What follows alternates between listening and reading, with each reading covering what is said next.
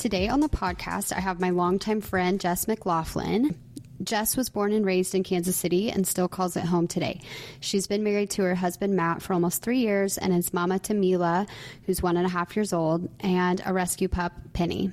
Fun fact she's a fraternal twin to Shout Amanda. out Amanda and Katie, my big sister, because I will hear about it if she doesn't get her shout out too.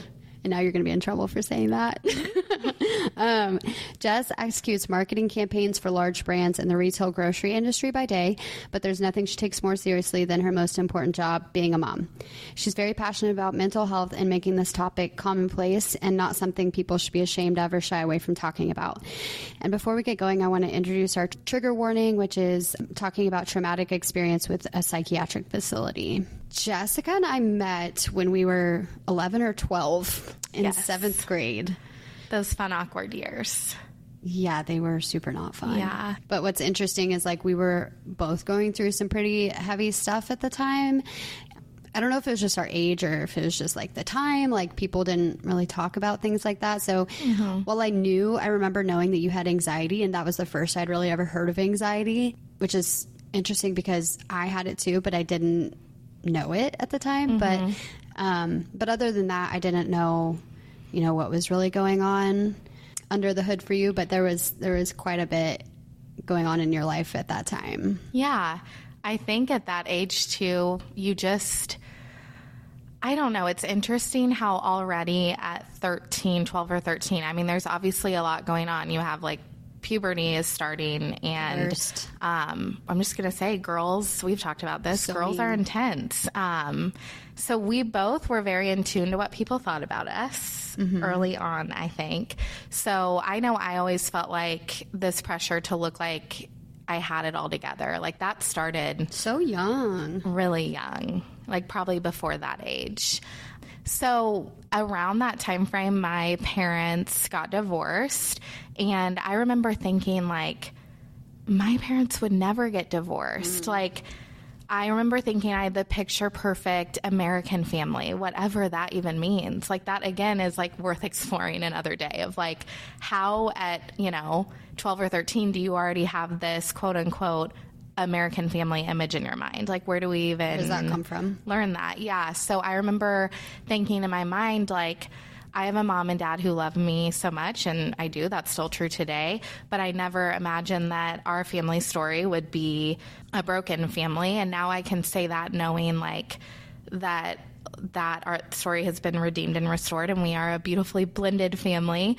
Um, but yeah, it was something like you didn't come to school and say like, "Hey, my mom and dad just told me they're getting divorced. Like, how are your how's your parents' marriage?" Like, you don't talk about that stuff. So yeah, you're carrying a lot at Yeah. that age, and our I group you and I into like the same category a lot because we have a lot in common with our personalities of just like we carry things that of others that we never needed to carry. So I was, you know, feeling for my mom, feeling for my dad, feeling for everyone, feeling for my sisters while also living through the experience. Feeling for yourself, which is a lot.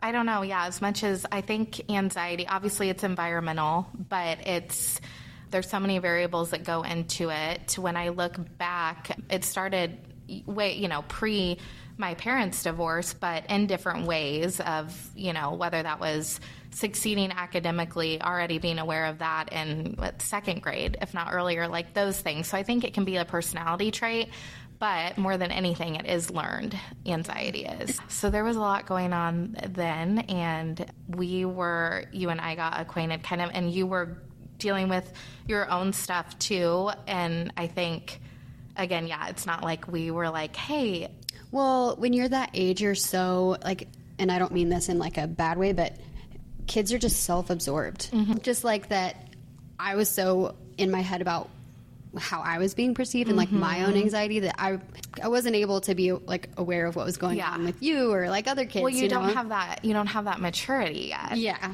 And you shouldn't because you're a child still. And then we went to high school together, um, and we were kind of in different groups of friends. Again, still kind of like a lot of mean girl stuff going on. Oh, yeah. like clicky stuff. So clicky. So clicky, would never go back. Uh, and then we kind of, I feel like for the first time became like real friends our senior year of high school, and then um, Jessica went off to Mizzou, and I went to K State, and we. I feel like that's when our friendship really kind of budded. And I know that you want to mention our Christmas card our senior year. Gosh, yes, I need everyone to know that um, it was my idea too. Of course, Morgan and I made was. a Christmas card in high school. I had a really good spray tan going. Like I can see it to this day. I think I crimped my hair. We, I think we mailed some, which is the best part. So I wonder who took the picture. I don't remember. it was your mom. My mom. And Kristen, if you're listening, her mom used to. I wonder if anyone else was this way at sleepovers. Oh, my Your God. mom had to have been like, if that Jessica Sturton is staying the night. Like my laugh, and anyone who knows me knows, like I'm, my laugh isn't quiet. She, you know what she would do. We could do it mm-hmm. like in unison. I bet she'd be like, "Girls, shh." well, we'd go, yeah, and then she'd go, shh, so intensely So- from the top of the stairs. Yes. So thank you, um, Morgan's mom, for welcoming welcoming me into your house all the time with though- open arms, knowing though that you- your sleep may be impacted. yeah, might be. um, yeah, and Allison, my sister, uh, was usually down in the basement with us, and Cackling. and one time we decided we say we went sailing. We decided it would be a good idea to kill a bottle of Captain Morgan okay. together, and so and I- we didn't tell each other this. You guys that night. Did you I not barf too? No. What? I was scared. Okay. Well, okay. So Jessica didn't partake. That's news to me. But Allison and I didn't tell each other till later. But I went upstairs to bed. Allison stayed downstairs. I barfed in my bathroom upstairs for like half the night, and Allison was barfing in the bathroom downstairs. So um, Girls can't hang. it super ended well for us. But yeah, good times. Turning up in the Needless to basement say, by ourselves. yeah, we've seen each other through lots of seasons in life. I know it's wild. Like half of our lives at this point, more than half. Yeah. I think that I mean obviously like there's those young years are called your formative years for a reason and I think for me when I think back on like who I was especially in junior high like very insecure very self-aware I think that really formed a big part of who I am today I think I probably a lot of it was self-inflicted like I remember thinking people don't like me, that I'm weird, that, which I am weird. We but love that's fine. but uh, I didn't think it was a good thing then. And I mean, there was some like real external stuff. Like there was some like mean, a lot of mean girl stuff Mm-hmm. and like exclusion and I don't know if I would call it bullying, but Yeah. I. Bullying. Yeah, maybe bullying. So I think like now I just what that translated into as an adult for me is like having a strong sense of empathy and not wanting other people to feel that way, um, especially when they feel when they're different uh, are perceived as different or feel different. So, how do you think those years like formed informed who you are? I think, for one, I can attribute like my resilience and the the desire to keep going in the midst of like adversity, which all sound they're all buzzwords, but it's true. Like I remember being, you know, and I don't want I had, you know, I had a good childhood, but these are, you know, working with a therapist like this is what'd she say? It's um complex trauma with a lowercase little t trauma. Like your needs were provided for. Yeah. I mean, we lived in Johnson County. Like, okay. Also, I love Britton. So I know that popped out. into my head too. But we lived in the ghetto of Johnson County. No, What up. Britton? um, no, I did love that. But like, we looked like we had been, we were, we were well provided for, all those things loved. But yes, so there was that component of being sad, sad for certain situations, and watching your caregivers who they're your rocks at that age kind of come undone themselves mm-hmm. over a very hard thing and you don't blame them it, it's a hard a divorce is very hard but i guess now like hindsight 2020 i have compassion for that little girl like mm-hmm. processing and dealing with all that but ultimately still showing up every day still trying you know doing my best I could in school. So all that to say, like the res- the resilience that came from that time. Mm-hmm. Um, but to your point of like, you know, being insecure in yourself, it took me a long time to be secure in myself. It wasn't until probably gosh, a few years ago that I really started trusting trusting who I am, trusting my decisions. Tr- I mean, mm-hmm. so I mm-hmm. think that uh, the unsureness and, and, all of that, like it comes from that. Um, it comes from you know, again, our parents did the best they could and they did good jobs, yeah. but I think it just comes from not getting that reassurance that you may have needed in those formative years. And then again, that you were okay. And kind exactly that you were okay. Yeah, you took the words from my mouth. That's something my counselor has worked through a lot with me. Mm-hmm. That simple statement, actually, we just had like our final session recently. I'd only been going to her now, we'd spaced it out like every month or every couple months, but our last session was recently, and she was like, ultimately, at the end of the day, you tell yourself you're going to be okay. And this applies to a lot of different things in life. Adulting mm-hmm. is hard. Like you could say that every day, like I'm going to be okay. But she's like, there, you know, you, you may not have heard those things growing up, or it's not even audibly hearing them, but seeing that, mm-hmm. that reassurance. Yeah. But yeah, it's the, the determined, attitude to keep pressing on like yeah. um, that started really young and and I watched that and both my parents they were examples in that way of like hard things were thrown at them they kept pressing on I mean you become a, a parent you're a child that becomes a parent a lot sooner than than what you you should have yeah. and so that that shapes who you are inevitably yeah. you become a natural caretaker to mm-hmm. everyone you just do at the like, often, I think, at the expense of yourself. A thousand percent. Yeah. And I watched that too. I watched, you know, my mom always kind of took care of others at the expense of herself. Mm-hmm. So a lot of that is learned too. Yeah. Which has a cost. Like not having those boundaries, like that's a boundary thing. Mm-hmm. Like, you know, not looking out for your best interests and, and doing all the things that you think people expect of you at the expense of like guarding your own boundaries or your, your values or whatever your peace of mind then it like yeah. takes away from you and you're not able to be the best person like the best mm-hmm. version of you that you can be because your tank is always empty yeah to get to kind of the meat of things so when in 2019 i was having a quarter life crisis i was in costa rica by myself and and Amanda, uh, Jessica's twin sister, messaged me and was like, hey, I don't remember exactly what she said, but hey, basically, Jessica's in the hospital. She's not well. Can you come see her? And I was like, wait, what? What's going on? Like, I had no idea. And at that point, I think mm-hmm. you'd already been in the hospital for a little while. And um, I was like, well, I'm out of the country right now, but yeah, let me get back with you when I get and you back. were struggling at that time, weren't you? Yes, that's what I mean by quarter life crisis. I was struggling yeah. big time. Anxiety and depression. Mm-hmm. And stupidly, though I'm trying to give myself grace around it, was doing it alone in a, in a country. A different country. A different country by myself.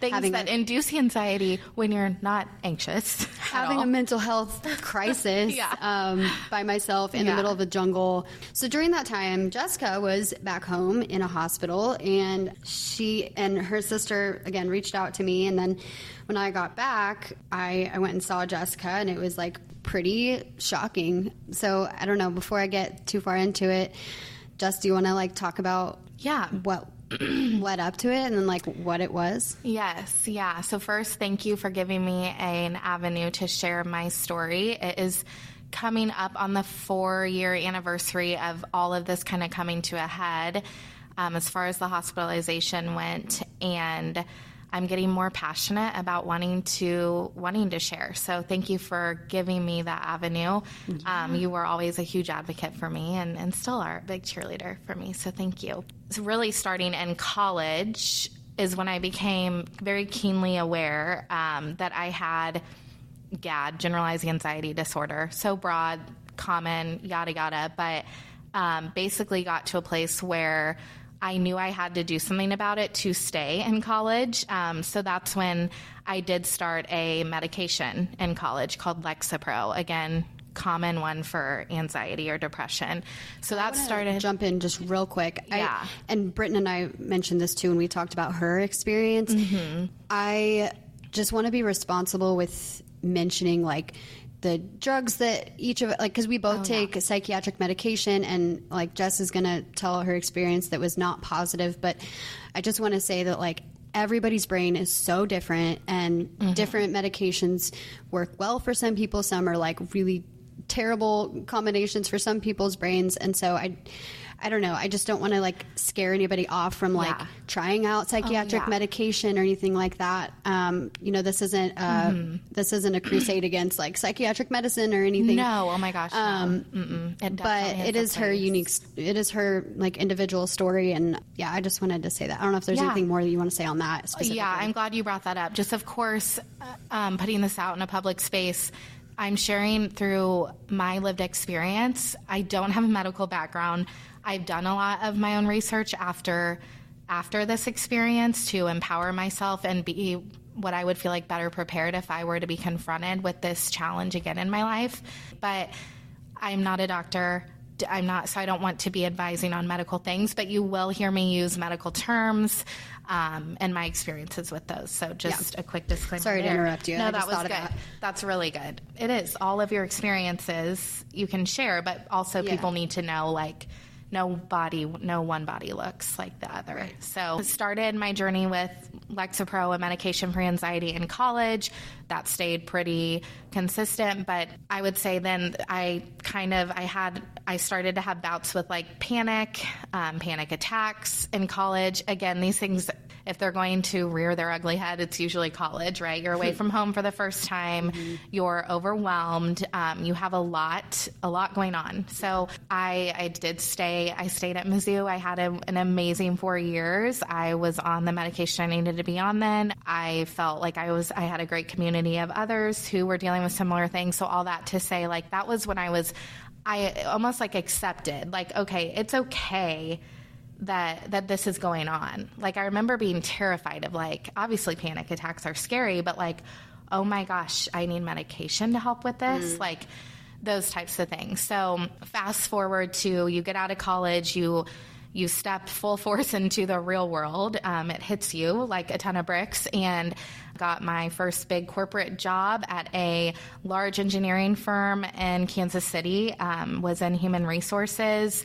My career was everything to me. Became, you know, got promotions. All of that was succeeding. Very high functioning. Was my anxiety under control? No, not at all. Looking back now, oh my gosh, no, never, never managed well, mm-hmm. ever. I remember having thoughts of like, I will break if I do not change something.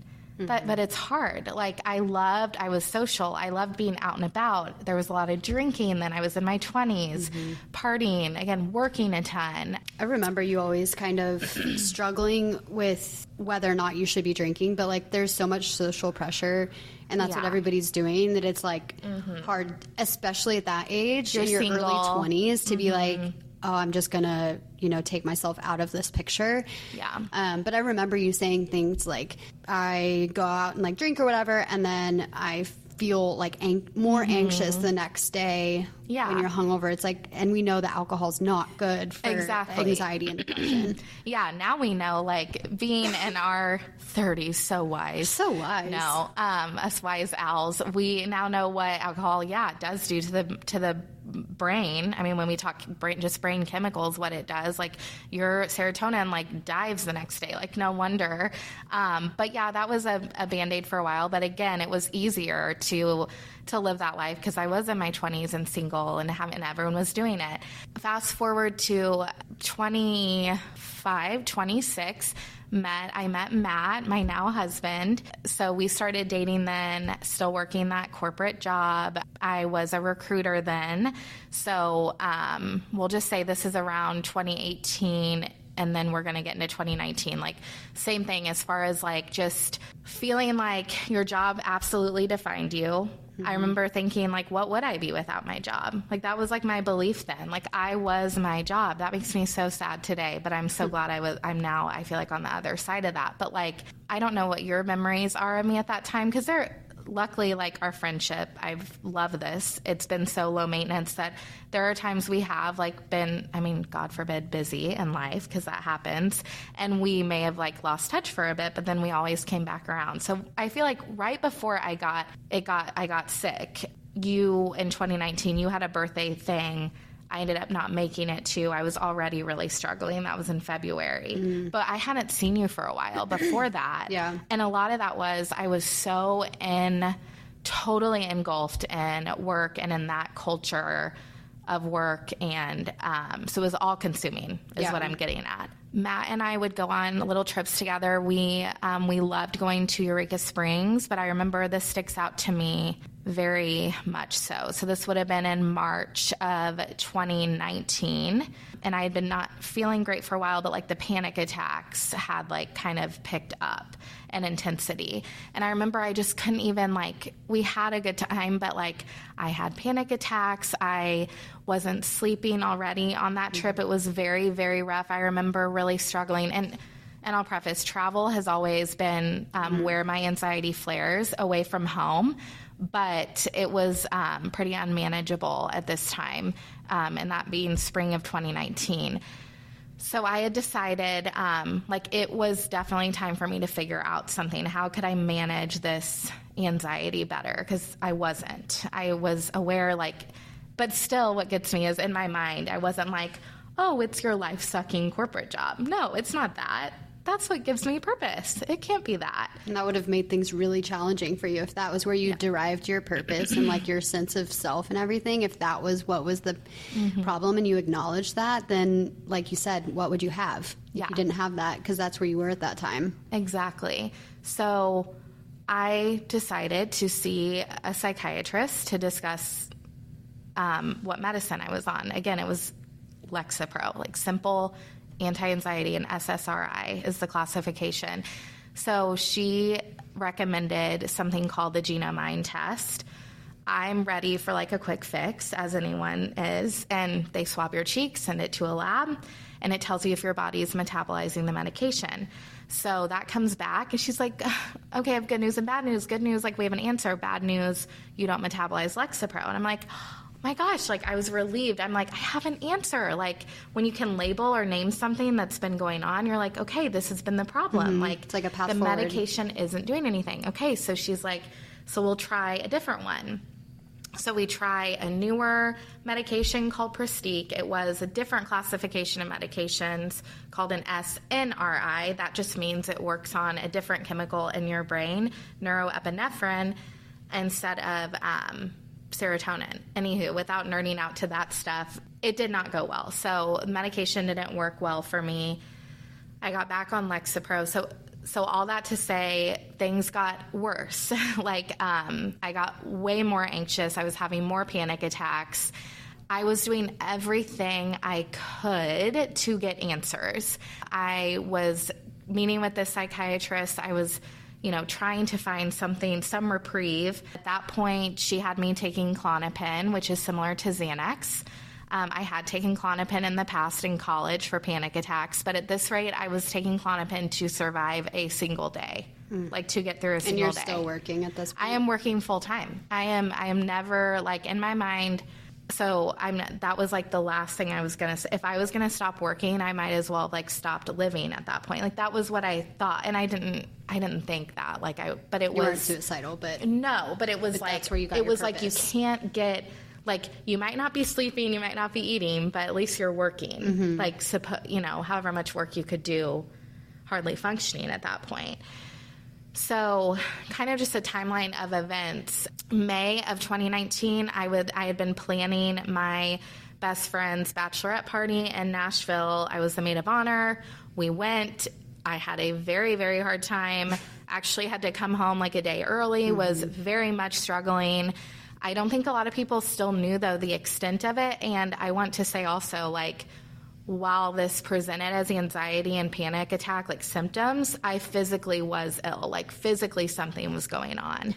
Well, and it was interesting like later on when I looked back at pictures of Jess during this time, I could see it in your eyes that like you were mm-hmm. different already mm-hmm. at, at, that point. Like yeah. It, there was like a blankness to you. Like it didn't yeah. look like you. It was pretty wild to look back at that and see that and be like, I can mm-hmm. see no life that something is going on. Yeah, there. And it's funny you bring up my eyes because that's where a lot of people see it. And now, like, I know when you look at like the well being of someone, you see it in their eyes, like you do. And I just was, life was so exhausting to get through a single minute, a single hour, a single day. I was like surviving on what I felt like was Klonopin and messaging the psychiatrist, trying to get into the doctor's office. They had me on propranolol, which is a beta blocker. So they were throwing any prescription at me that they could, as So we that's do. like four different at that point, right? Um, yeah, I had a whole journal in my old phone of everything because that's me, type A. Like, I never liked having to take medicine. I was tracking everything. So, overly exhausted, not doing well at all. Most people would be like, screw this, I'm checking out. I was tracking everything I was taking. Um, but yeah, it was propranolol, Klonopin. I was, I tried like CBD oil, like anything I could, but um, yeah, the psychiatrist literally told me in a message to muscle through. So if that isn't the epitome of um, mental health in our country, which we all know, I think everyone's very aware that it's a problem at this point after the pandemic. That's when. I mean, that yeah, that system just fails you. It does, and so it I failed just me have then. an image in my mind of like a hamster wheel, and you're just like spinning, going faster and faster and faster and faster, just like throwing more shit Mm-hmm. Yeah. into the hamster wheel. no one was asking what else is going on. So I'll preface like the the employer I worked for, we had a health center on site. I was frequenting that place because again, I did not feel good. I I felt awful and they were taking my blood pressure all the time and doing your basic vitals, but Were you having like heart palpitations? Didn't you do a heart monitor for a Mm-hmm. I've while? done that, too? yeah. Or, like, Uh-huh. But during that time, did It you? wasn't during that No, time. time. No. But all this to say, no one was saying, like, someone needs to do lab work on this girl.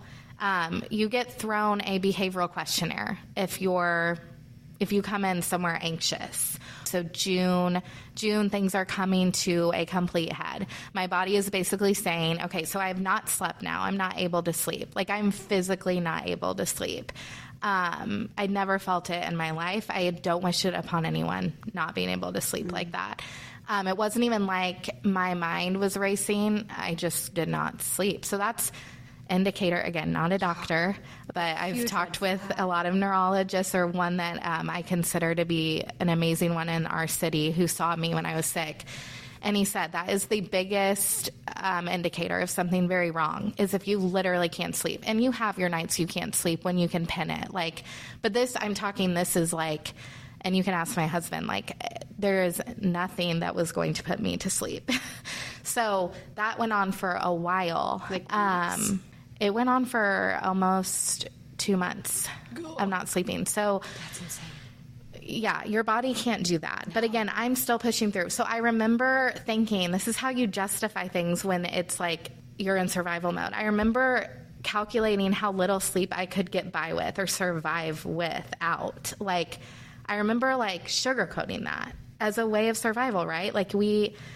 It's it's wild what you do in those times. Like I remember thinking like, okay, another night of not sleeping, like and I would still like try to go get through another day of work. Still going to work. Yeah. So basically, from there, your body doesn't give you a decision or a choice anymore. Like the body you- keeps like, this. like all of our systems are regulated when we sleep. Mm-hmm. So You on top of to like sleep. like there's already You a major. Mm-hmm. problem going on, and then you're not sleeping, which like sucks in its own right. Yeah, but so then not also sleeping for like, any that's- person. Your brain isn't like doing the processes that it normally No. does and needs to. You to have do. no re- restoration or recovery for your body. I, I, I was a shell of myself. That's the best way to put it. I was an absolute shell of myself at that point. Like, I, I just didn't even know. I think in my mind, I knew like I was going to completely come undone if I was going to live. Like, Mm-hmm. it would be, I would be in a hospital, but I didn't know what that looked like or what they would find. But At that I, point, like I know you were notating stuff, but were you able to communicate that at all? yeah, I kept saying like I I need help. I'm not okay. One memory that sticks out before I like lost my memory was like Matt and I. Um, gosh, and he was so gracious with me through this whole thing leading up to being hospitalized because it was just it was very hard. Um, we went to Shawnee Mission Park. He was riding his bike. I took a journal and I journaled at like a picnic table. But again, like I couldn't even be alone for more than like 30 minutes without like being just very fearful, paranoid, scared. Um, and I journaled, and my handwriting is good and it all makes sense. But it was like um, I had written out a prayer, please, Lord, anything to please help me feel like myself again. Like, um, please give Matt patient. Like, it made sense. That's what blows my mind. It made so much sense, but it was an, an, definitely a cry for help, but it was me. It was me on paper, like just saying like I'm I'm at a an absolute loss of what to do from here. Um, but that's one of my more profound memories before everything shut down. So this is wild to me. Back to like healthcare systems failing you. Not always. They can be really helpful. I had my daughter in a hospital and have good experiences since this. But um, my older sister so this is when it was starting to get really bad came and picked me up one day and took me to advent health to shawnee mission because again i was in crisis mode and went to the er there.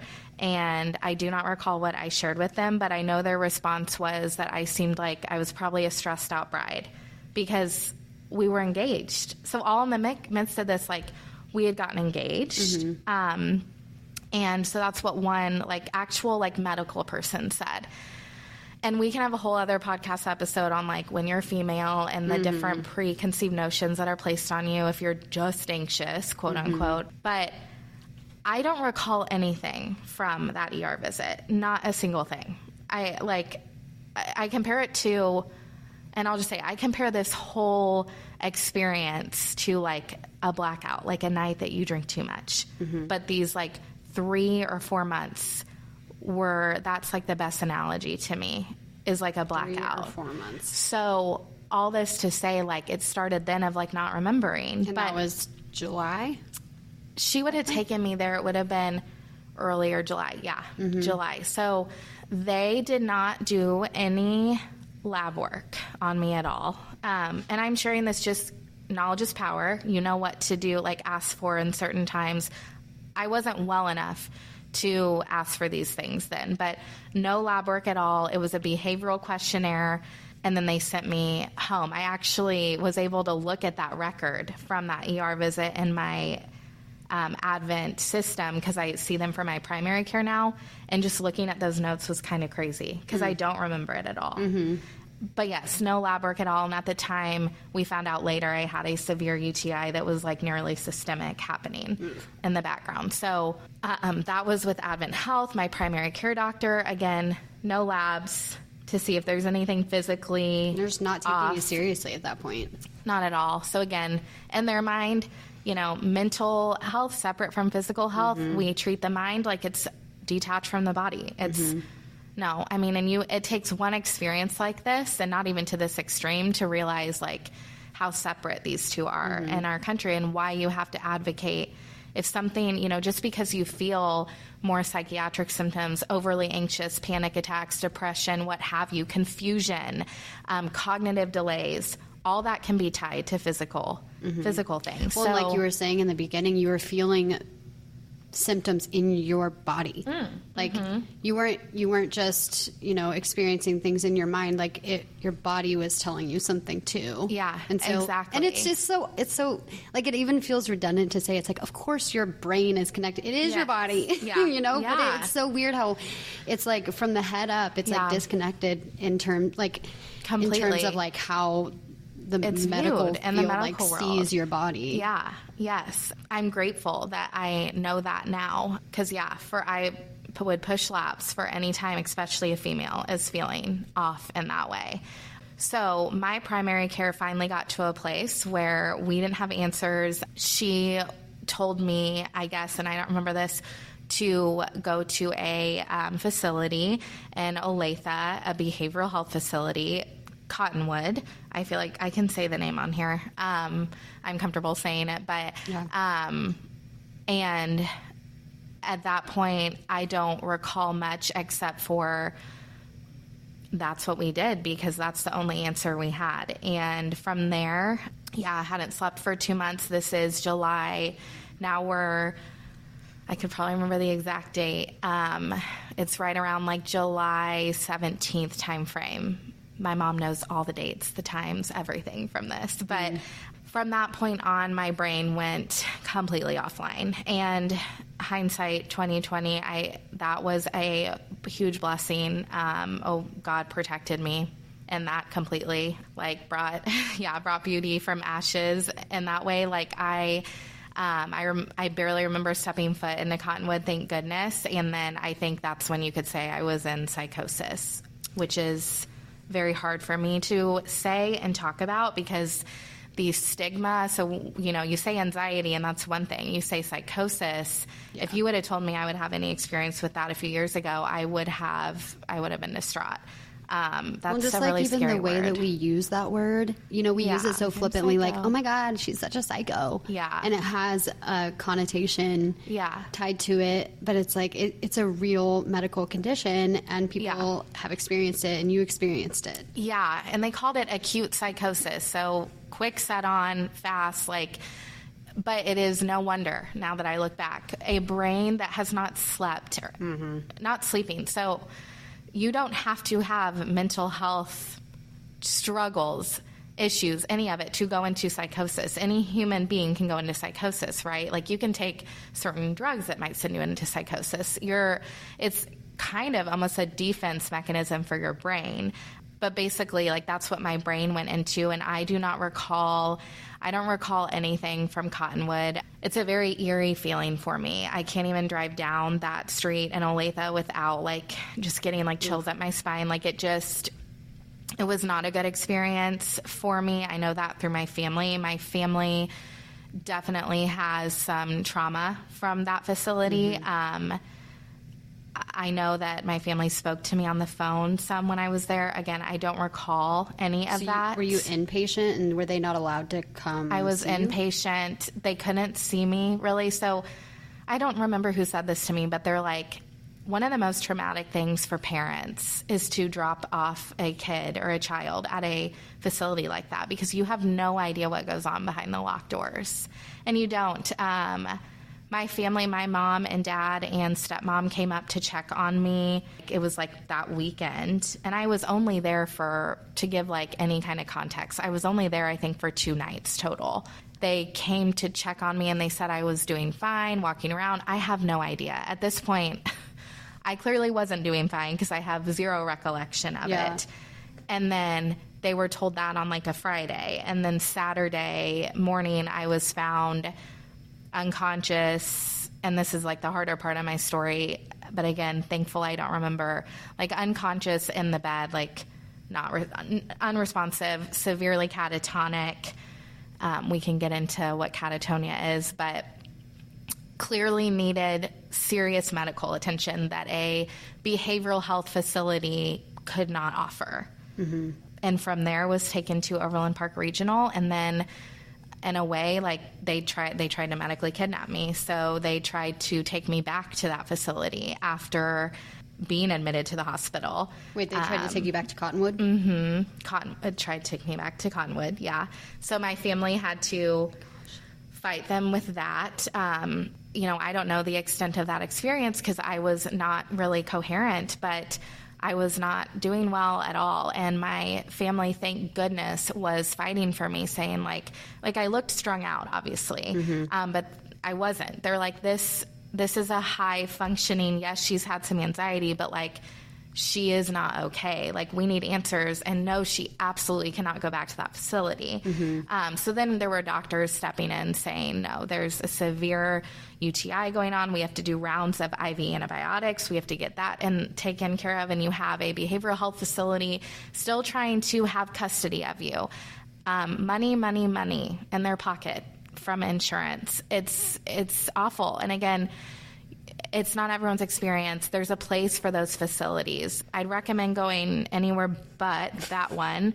Um, because I've seen this review multiple times with them now. Yeah, it, it's traumatic for the family, and I'm just grateful I don't remember those specifics. And I'm so grateful my family fought for me, and I ended up staying in a medical facility mm-hmm. at that point. Um, it is crazy to me, the whole medical kidnapping idea that that can even happen completely taking advantage of somebody who cannot advocate for themselves. Is entirely vulnerable and helpless. Yeah. It's sick. It's like that's the opposite of what healthcare should be.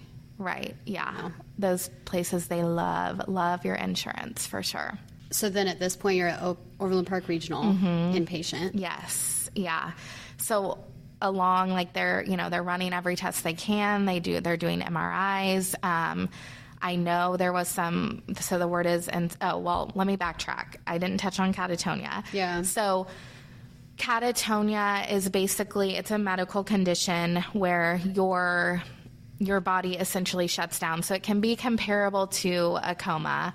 And again, I'm not a medical journal, so do some of your research on it if you're curious. It is kind of fascinating. I never heard of it before I went into that episode. But um, the way I look at it is like our, our brains are similar to computers. So if your brain is on overload for too long, it, it's again a survival mechanism. Like it's your body's way, parts. yes, of protecting you. Um, so you just shut down. So um, your you have um, like your affect is that what it's called? Like you have 0 Mm-hmm. affect. You don't show any emotion. Um, you're eating. You don't really eat. You don't. You do, you're not functioning. Mm-hmm. Um, you're just there. Just alive. Yeah. So um, that is catatonia. But so I was severely catatonic at that point um, at Overland Park Regional. But they were running all the tests they could. Um, they were they had done a lumbar puncture on me to check for the anti NMDA encephalitis. So that's where like Brain on Fire, the documentary came about. Um, thank goodness, like a friend of my mom's, I believe, had brought that up. It was a diagnosis that they just had identified, you know, I think 2007, 2012, something like that still, they're still coming up with a lot of research on. But I was showing, so if you watch Brain on Fire, I was showing almost identical symptoms as Susannah Cahalan. Um, and she was high functioning, very successful. And then it's like overnight, even though it's not, it's a long time coming that this all happened. But it seems like it's, you know, it's Mm-hmm. interesting, real quick. At, while you were in the hospital, I found that book at my house. I did not even know that I had it That is crazy. and read that book. yeah. Wow. Didn't know that I had it. And Yes. I don't know where it came from. But That it was just like it showed up, and that's what I Yeah. read while you were. And I think at this point you were at KU. But it's oh weird. my gosh, that is. And I'm going to backtrack a little bit because I just had this thought that I wanted to share. When um, before I did end up at Cottonwood, um, so I'll say while my experience there like was very scary, it probably was an okay place for me to be when my mind like shut down essentially. Because before I ended up there, I did I drove like to meet with um, like a pastor at a church, and I remember like I didn't even recall driving. So there's a lot of like close calls where I was protected, thankfully. Like, thank the Lord that, again, like Cottonwood's scary, but like probably an okay place for me to be in for that to have happened at. So, anyway, fast forward to, yes, so then they're checking for anti-MDA and MDA encephalitis. That has to go up to the Mayo lab. So they treated me with IVIG, which is intravenous immunoglobulin. It is steroid. Um, and I responded positively to that. Again, I don't remember any of the stay at Overland Park Regional, but my family, Matt, my mom, my dad, everyone says I was acting more myself when they gave me the steroid, which would lead you to believe, you know, clinically you have a positive response. That's what you're, you know, you have what that is showing, the diagnosis. So that they came back it came back negative apparently. Since getting out of the hospital all i did you know i've done a lot of my own research gotten into like online support groups of people with that condition. They have found a lot of false negatives so who knows? But basically at that point they couldn't give any more of that ivig steroid because my test came back negative. Again insurance like you need a diagnosis to continue um, so I eventually was then transferred to KU Med. That just worked out, thank God. Again, was like admitted to a medical floor there.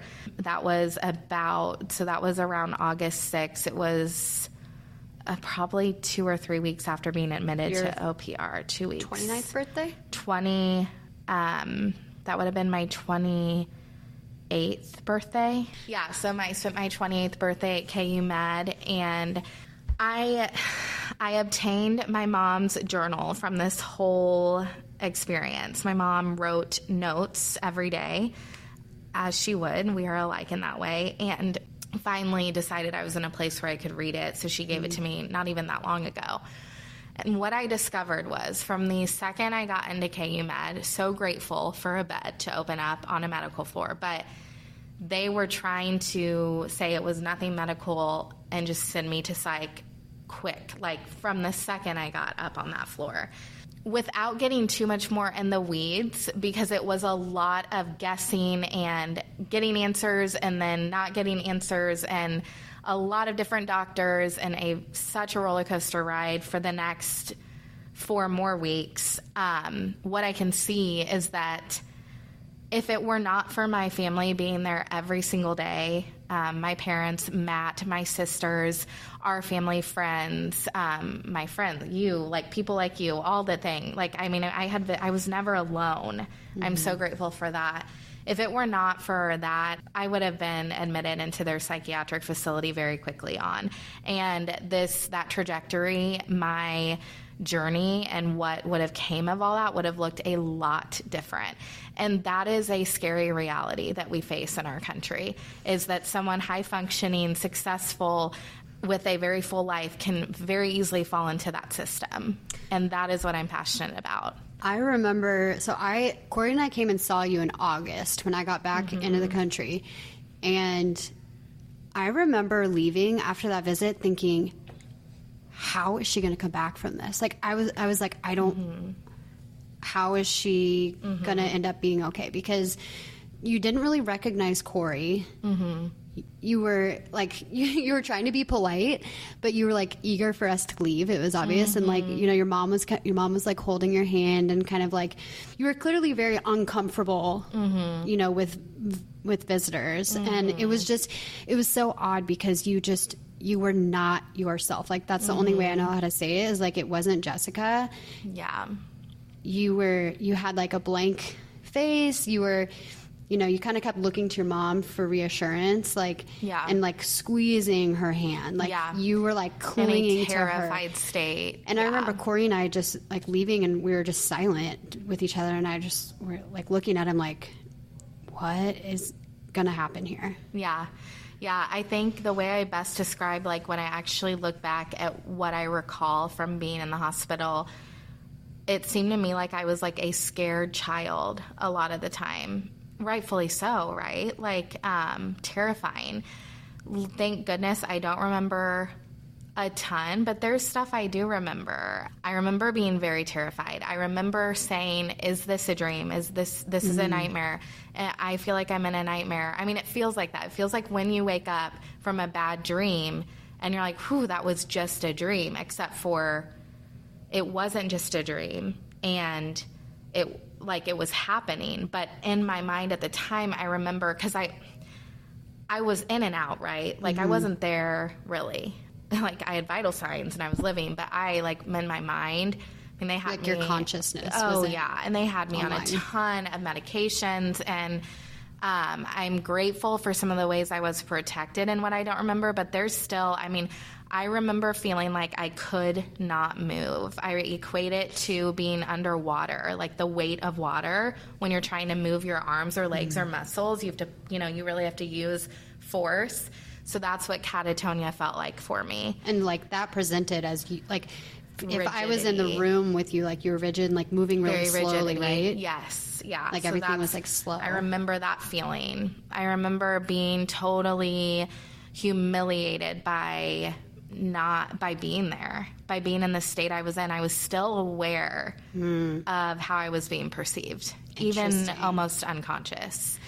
So, um, like essential parts of your brain go offline, but you're the still, part of you that's still like oh, aware yeah. of how you're being perceived yeah. by other people is like that's really interesting. Yeah, that's that that's by your brain is like considered an essential function almost. You know. Yeah. Mm-hmm. So, what made you come out of it? You know, you ask yourself why did certain things happen this way or why they didn't, and now I can truthfully say it all unfolded like how it should have, as frustrating as it was for everyone in it at the time. I got to where I could not speak or eat. So I I eventually had a feeding tube, and I, I don't think that was long though. I think I had a feeding tube for, for probably. My mom is probably going to correct me at home listening to this, but I think it was maybe like five days or something that they got to where like I wasn't eating long enough. Like I got to where I couldn't swallow at one point that they had to do the the NG tube. I think is what it's mm-hmm. called. But so I got to where I couldn't speak, and that was when they then determined that ECTs had to happen. So, an ECT stands for electroconvulsive therapy. It was once very controversial. I think it still can be. I don't think it is as much now. Um, you hear about it in the realm of, you know, the mental health world for treatment, but it can treat several different things. At that point of not being able to speak, my family had to get a durable power of attorney for me. So, another life lesson you never think it's going to be you ever. You can get in a car wreck tomorrow, whether the car wreck is in your actual vehicle or a health crisis. It can happen. So, yeah, power of attorney, no matter your age, needs to happen. I would have never dreamed I needed one at 28. But they got a durable power of attorney. Um, my husband and now husband, but fiance at the time, and then my parents, and signed off on these treatments. So now where I'm at, I mean, my heart goes out to my family in that time to have to make that decision, but for me personally, again, this would look different for every single person it definitely was what I needed at that point. Yeah. It was the only option or the kind of what was left to hopefully bring me out of that catatonic state. So I had six total ECT treatments. I think I had four outpatient. I think I did have two while I was still inpatient. So, what that entails, and again, um, my memory of this. So I actually do remember it very well. There was a doctor that pointed out to my parents, they were amazed at how much I remembered from that procedure, that they had never had a patient remember like I had, which again, the brain is incredible. But you basically are given anesthesia through a mask. So you, you're put to sleep, and then they do, they, they give you the electroconvulsive therapy. They essentially give you a seizure um, in your brain and it resets your chemicals in your brain and your so neuropath maybe neuropathways. Again i could be totally butchering this but basically resets everything. So i joke and now my family and i we can joke and amanda my twin sister and i joke a lot about like she'll be like can i just get an ect because i do feel like it it reset my brain for the better um, yeah. i think it was my miracle procedure. What brought, it's what brought you out of all of it. It did. And I fully believe the way to getting that, I know it isn't easy. Um, I know that because I've talked to parents since then who have children who have needed these, and these parents have been very conflicted on do they do it? What are the what are the implications? Um, you know, there is cognitive, there can be cognitive delays. Memory loss is a big one. So, like, I don't remember anything after these ECTs. I mean, like, my sister uh, she would tell me we like went through Wendy's on the way home after one. Like her and my dad took me once. I don't recall that. Like, yeah, and that's fine. I don't need to remember Wendy's. Chicken nuggets are good. Valuable but, memory. But like you, I just I know I slept a lot after these procedures. I know my mom and dad say and Matt say like ECT number two and four were very impactful from yeah. what they could tell. I do, yeah. It was it was my miracle, my miracle procedure, and and I am very, I proclaim my faith as much as I can. And God, I feel like fully, He, like, no one could have orchestrated that to happen how it did. So I believe He was in that fully. Um, and it's just, it's unreal to me, like how that all came about. I remember coming to KU again and seeing you after it was either the first, I think it was the second treatment, and Corey and I were sitting in there, and I think your dad and Linda were in there, and then um, Matt had just gotten off work, and it was the first time he had seen you. So it must have been the first treatment. It was the 1st mm-hmm. time he had mm-hmm. seen you since you had gotten the ECT treatment and, kind of like had come back. And I just remember your guys' reunion. Like Corey and I just like kind of bowed out of the room because it mm-hmm. was it was like it was the first time he had seen you had seen each other in months. Yeah. Wow. That's yeah. That's because it was the first time he had seen you in several months where you were like more more yourself alert in there. Yeah for you know a certain number of weeks it was the first time he'd been able to have like a conversation with you or like yeah. for you to even be like hey matt like yeah acknowledge him like myself yeah, yeah. So and that's just like just snuck out. We're like, okay, this is like a huge Yeah. moment. But Yeah. it was really sweet. Yeah, it that's something that always gets me choked up is thinking about in this whole experience what I fully learned and got to witness after the fact too. I remember when I like came to per se, mm-hmm. like looking at my engagement ring. And I remember being like, what? You didn't remember? Well, I remembered we had we were engaged, but I remember being like, he's still here. Oh, like yeah. we're still engaged. Like he didn't change his mind about me after all this, and it's like a te- it was just so like, oh my gosh, like a testament to like to just unconditional love. Like at 27 years old, that and Yeah. my dad mentioned that in his father of the bride speech that he showed up every day, sat by my bedside, did not have to, but I needed that. Like when we touched on things earlier in our lives and our childhoods, like his um like unrelenting oh yeah. steadfast like just so solid and then and that was just the beginning because the recovery the healing journey post discharge and getting home from all that you feel like you're waking up from a bad dream you have to reorient your entire life and Yeah. he was there every step of the way Yeah. Just a, a little testament to Matt's character, which I think is always really funny. At Jessica and Matt's wedding, Amanda's speech, she said, And if you don't like Matt, you must not like yourself very much. yeah you just must not like yourself It was just so Amanda, but it was it was like the funniest Yeah. thing. I'll never forget that. But it's true. It was. Yeah. Yeah. I am pretty crazy about him because this, I think, also just paints the picture well. Um, when I was reading my mom's journal of the whole experience, now I can like kind of laugh about this because I'm outside of it, but it would be scary in the moment. But I kept, I would ask my mom. I remember asking my dad a lot, um, "Am I dying?" Because I I felt like that. But I would I asked my mom once, "Did I raise from the dead?" Okay. So again, I can like find some humor in that now, but that is what I felt like in the moment. Like I had felt like I had Oh, died. you, said that to her after the ECT. well, yes, like in in the hospital, I would say Like, that. Like, did I I die? Oh just raise from the dead? Yeah, oh because that's what it had felt like.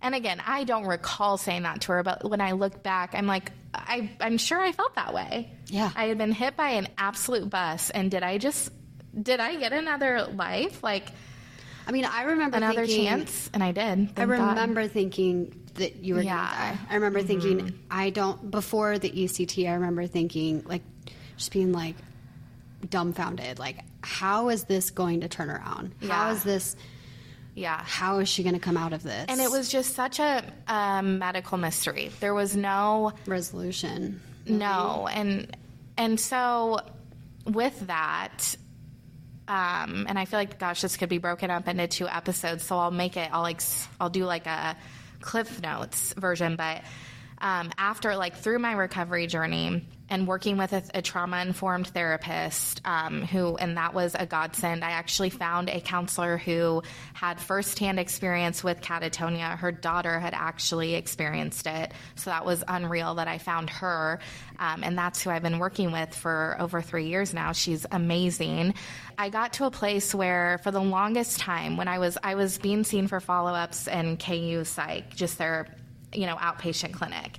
And I was very frustrated um, with wanting answers and saying, like, how was this not also neurology? Did neurology want to follow up with me? I actually had a voicemail on my phone after I got out of the hospital of KU's neurology department trying to reach me when I was inpatient. So I remember really questioning my psychiatrist who had seen me inpatient that th- is there more going on? Was it encephalitis? Do I need to follow up with neurology? I remember I had that unrelenting need to find an answer mm-hmm. because essentially just, you know, a major depressive episode with catatonia on paper, there was a lot more that went into that. Um, the infection, infections can cause encephalopathy, which is the swelling of the brain, and that was a, that was a given that I my brain was swelling. Um, so the encephalopathy was going on, but all that to say, I had to come to a place where I was okay with not having a for sure answer, and.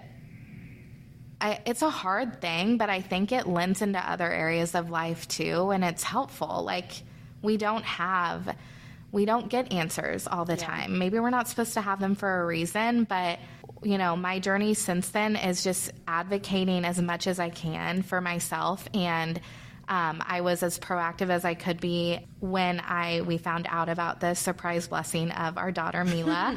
um, we weren't planning her, but we were so excited about that news six months after getting married, and I was like, "Oh my gosh, my body's not broken."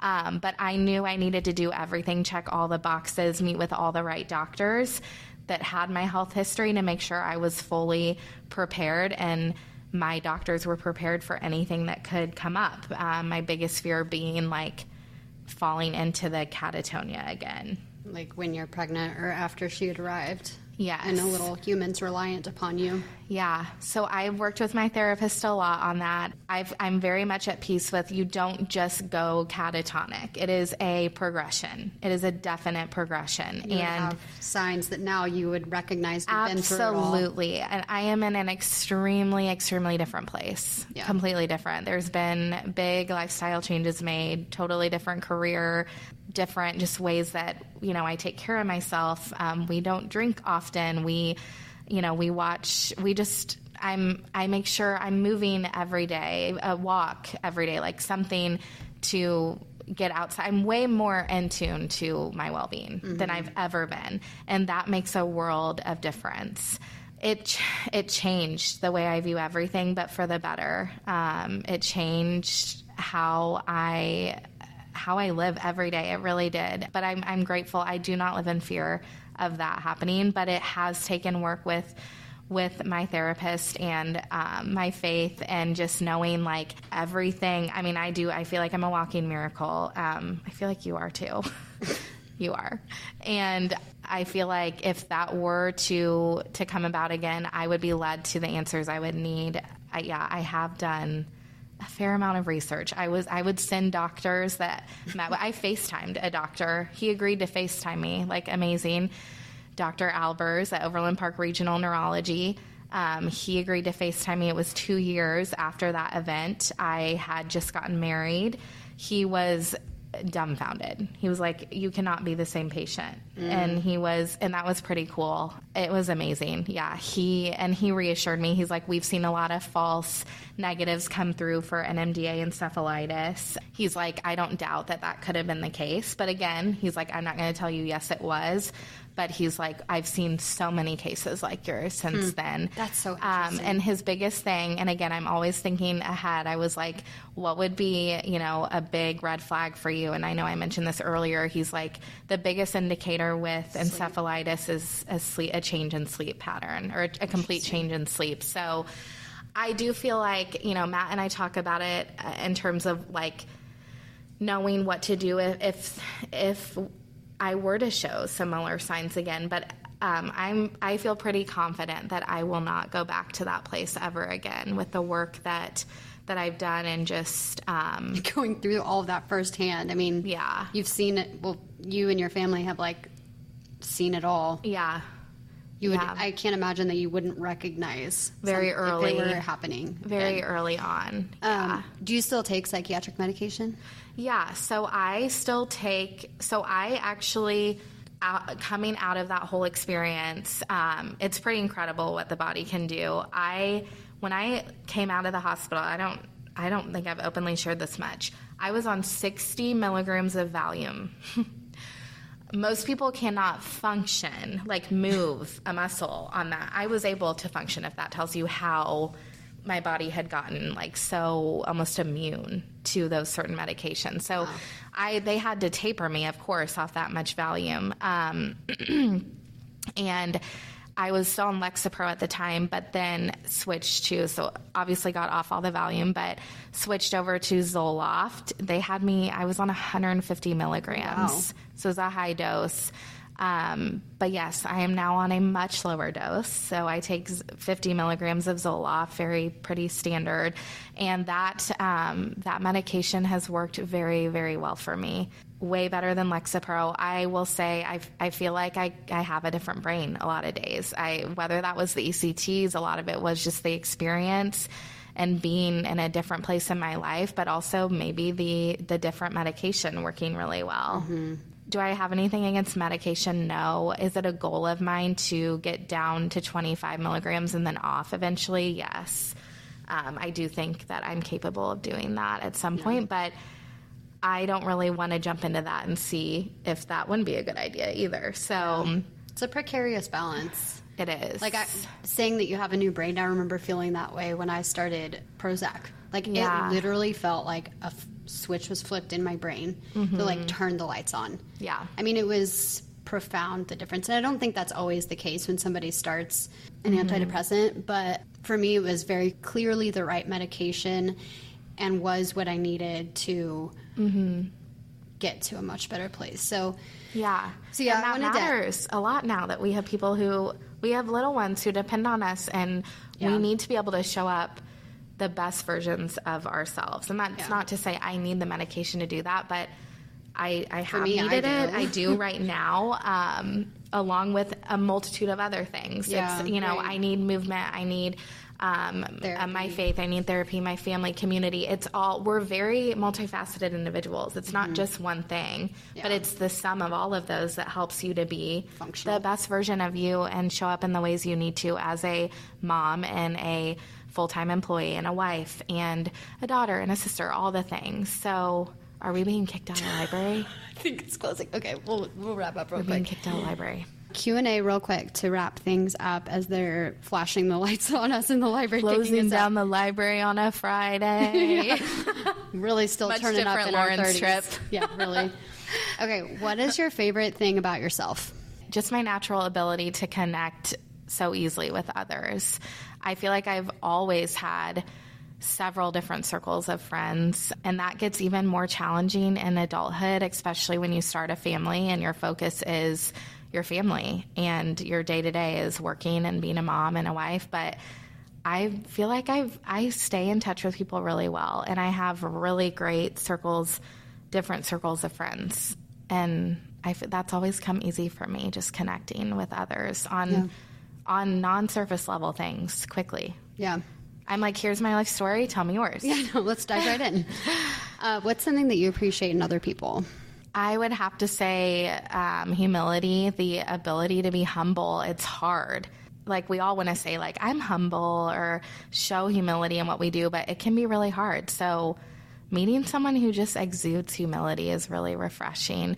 And then I do want to add one because all the moms will appreciate this. but now more than ever, I appreciate someone who can listen mm. without feeling compelled to give advice right away. Yeah. You've always been a very good listener, by the way. Thank you. I f- often feel like I'm not because sometimes I've I've gotten better at it in recent years, but I feel like I used to do that a lot. Feel like I need to Fix it. fix it. Yeah, like Yeah. jump in and give advice, and it's like oft, oftentimes that's not what people are looking for. They just want someone. They just want to be heard. Yeah. Um, what's a favorite book of yours? So it's funny because you've referenced Brene Brown a few times and you didn't even know that I was going to mention a Brene Brown book. But um, The Gifts of Imperfection is one that everyone should read, whether you're a reader or not. You will learn a lot through that book. And just Brene Brown in general is just Is a badass. just fabulous. She's a bad bee. What's something that brings you joy recently? I love so we've been going to the park a lot.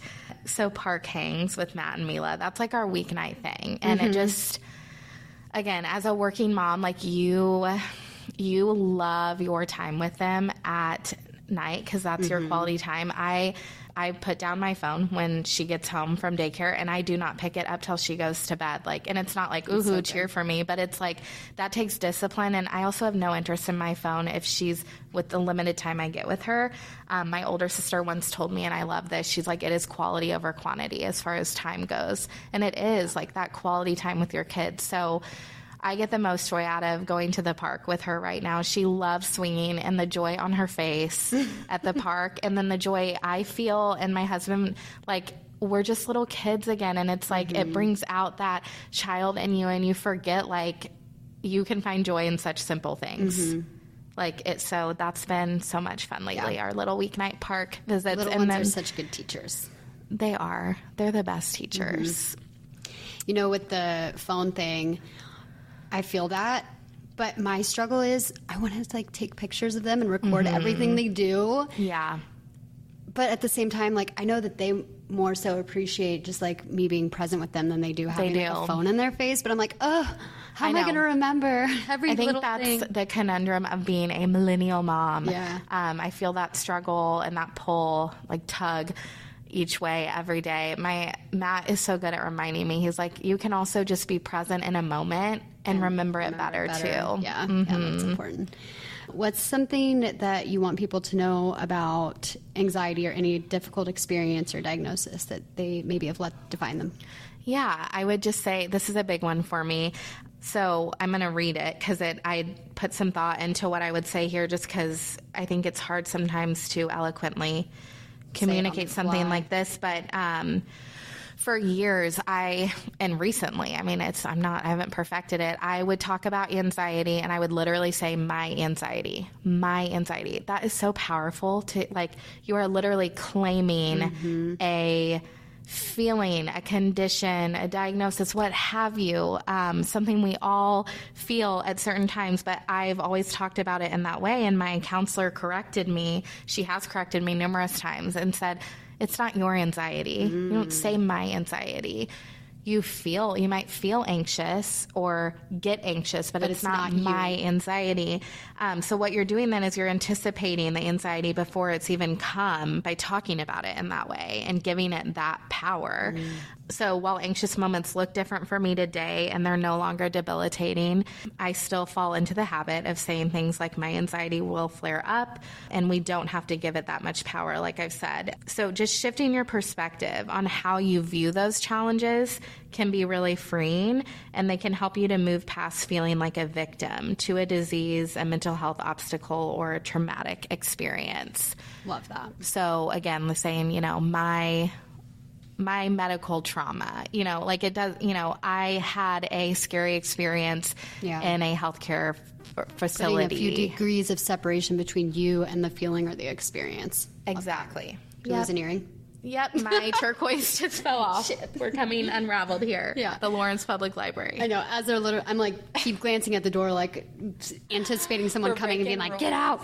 Okay. Well, Jess, thank you for sharing that story. I know it's like a deeply personal thing, and you know, really like a defining experience in your life. So I just want to Yeah. say thanks for sharing that here. And it's hard, I think, as 31 year old adults to with kids to make time for like each other but Mm-hmm. i think we've always connected over like talking about real things in life and so to me this was just like kind of a hang for us so Yeah, so it's just good so to like get together and do it i'm glad that we were able to do it in person It's been so much fun. Thanks for having me. you're welcome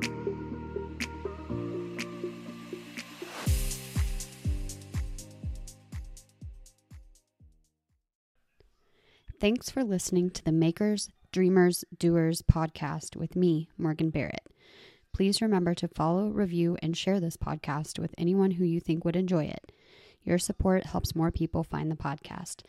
You can also find me on Instagram at Morgan Barrett underscore underscore and check out my website for more information at morganbarrett.co.